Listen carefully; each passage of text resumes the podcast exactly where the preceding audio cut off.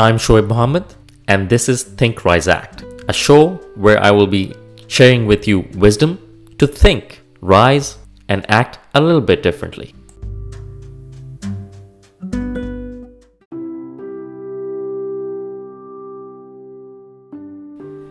Almost every technology that we have today was once thought impossible, but there was some crazy guy who thought it was possible and tried to do it. Now, many other people may have tried the same thing, but they did not succeed. But I think one thing is fairly clear if no one had tried it, it would not have been possible at all. And the other side of this perspective is there's probably a lot of things people thought were possible and they tried to do it and found out it's not really possible, at least with the current knowledge and resources that we have.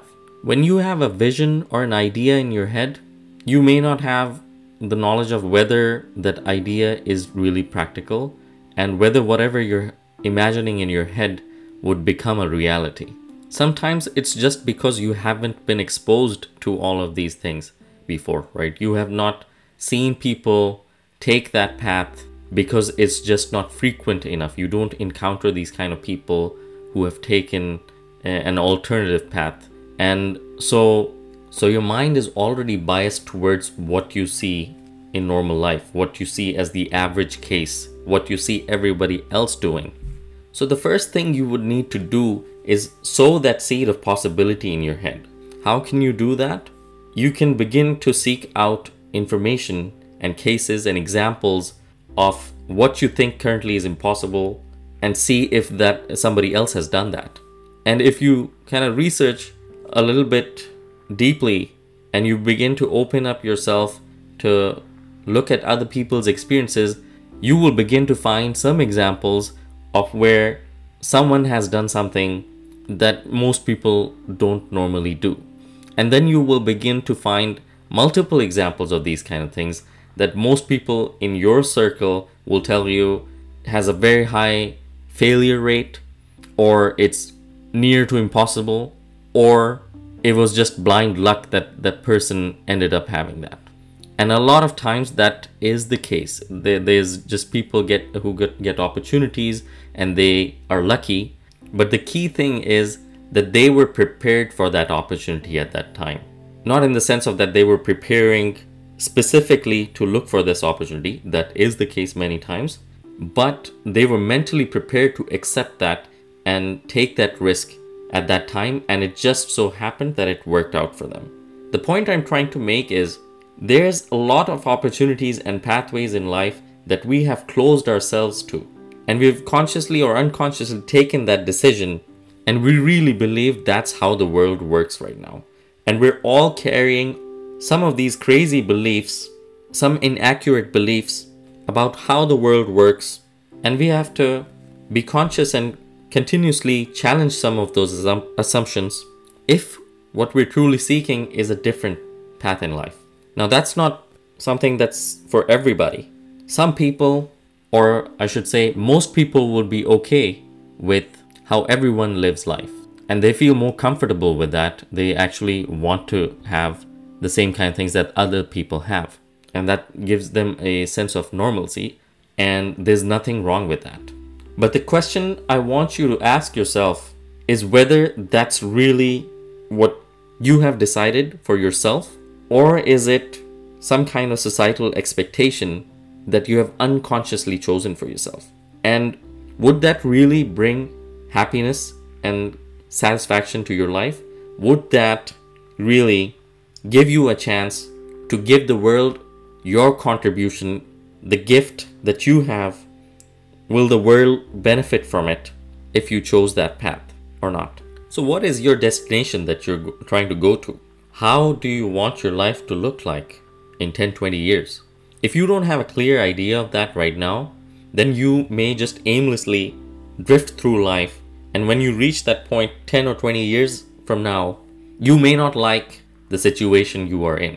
And an easy exercise to do to figure out where you might be going is to just see what path you're following right now in life. And if you continue to do that, how is things going to look like in 10 years for you for now, uh, from now?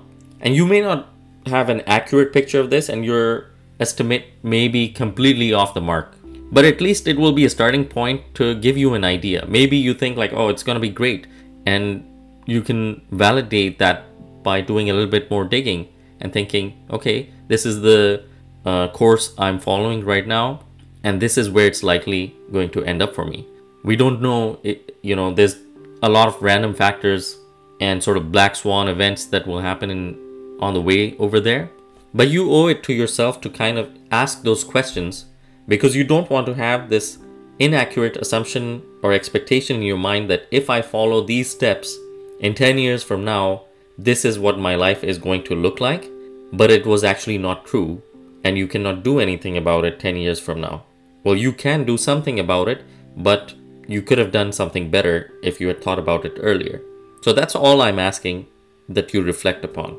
To some extent, all of us hold some kind of idea right now in our head that if we achieve a certain milestone in our life, then we will achieve bliss. It's going to be a great life, I'm going to be happy, and everything's going to be just wonderful. And that's a very flawed idea and a very dangerous idea because that kind of indicates that the struggle will be over at some point in time. I don't think the struggle will ever end. It's just that what is the struggle that you choose for yourself that you're willing to put yourself through and willing to endure, but on some level, you will always be struggling with something. Even people who have achieved, you know, lots of wealth and their basic needs have been taken care of, they don't really have any kind of major problems in terms of like surviving. They go through a different kind of problem. Often they then don't know what else to do and they get bored and they start creating all this drama in their life.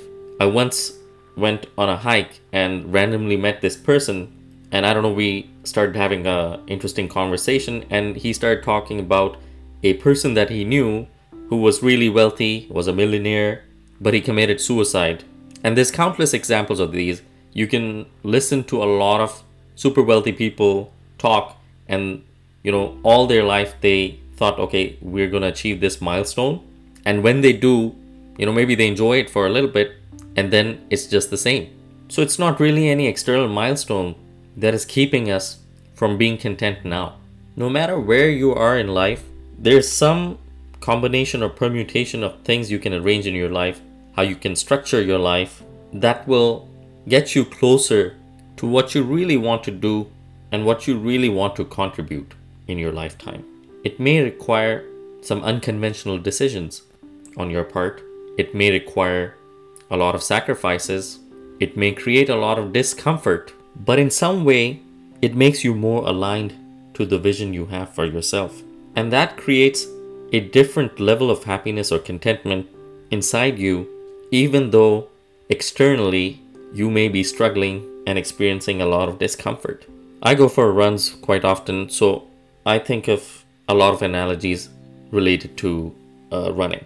So how I would kind of describe this feeling is, you know, when I'm going for a run and I'm really struggling, I'm out of breath, but I know I want to improve, I endure all that short-term pain.